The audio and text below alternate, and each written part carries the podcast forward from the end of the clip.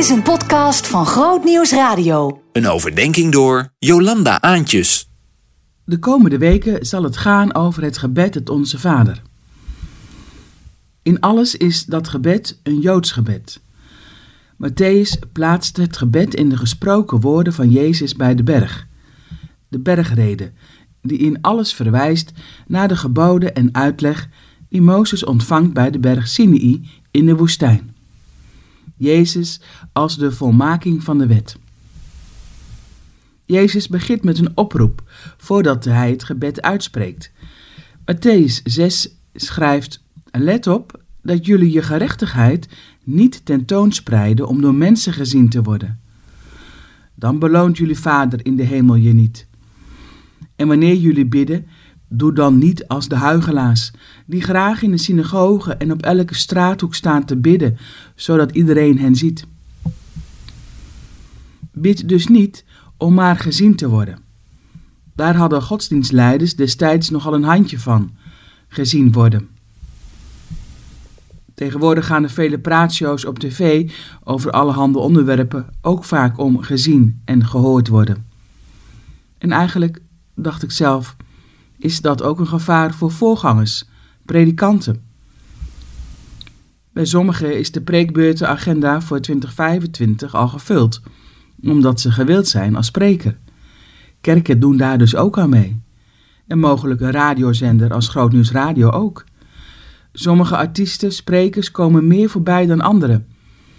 En andersom is het wijs van mij of andere sprekers om ja te zeggen, om mee te doen, omdat het zo fijn is om gehoord te worden? Dat kan zomaar gebeuren en dat doet wat met je ego, zelfs als het gaat onder de naam verkondiging. Aan de andere kant pleit ik ook voor openbaar bidden. Een gebed voor je maaltijd in de kantine. Al is het in stilte of sla je een kruisje als teken van dank voor het voedsel in een restaurant waar je bent. Matthäus schrijft verder dat Jezus zegt: Jullie moeten niet eindeloos voortprevelen zoals de heidenen, die denken dat ze door een overvloed aan woorden verhoord zullen worden.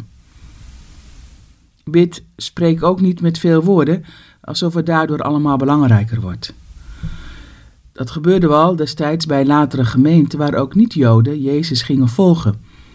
Niet-Joden, heidenen, kenden vaak meerdere goden en waren gewend om veel te zeggen om maar geen God over te slaan. Dat is allemaal niet nodig. Er is er maar één. Zo klinkt door alles heen, mensen, het gaat bij het bidden, bij het spreken om God zelf. Wees er stil over en bid, overdenk en spreek in je eigen kamer. Het gaat om die relatie tussen God en jou. Oh, oh, oh, wacht, God en jou?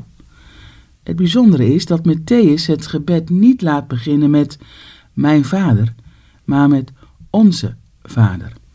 Zoals het Shema Israël ook zegt. Hoor Israël, de Heer is onze God, de Heer is één.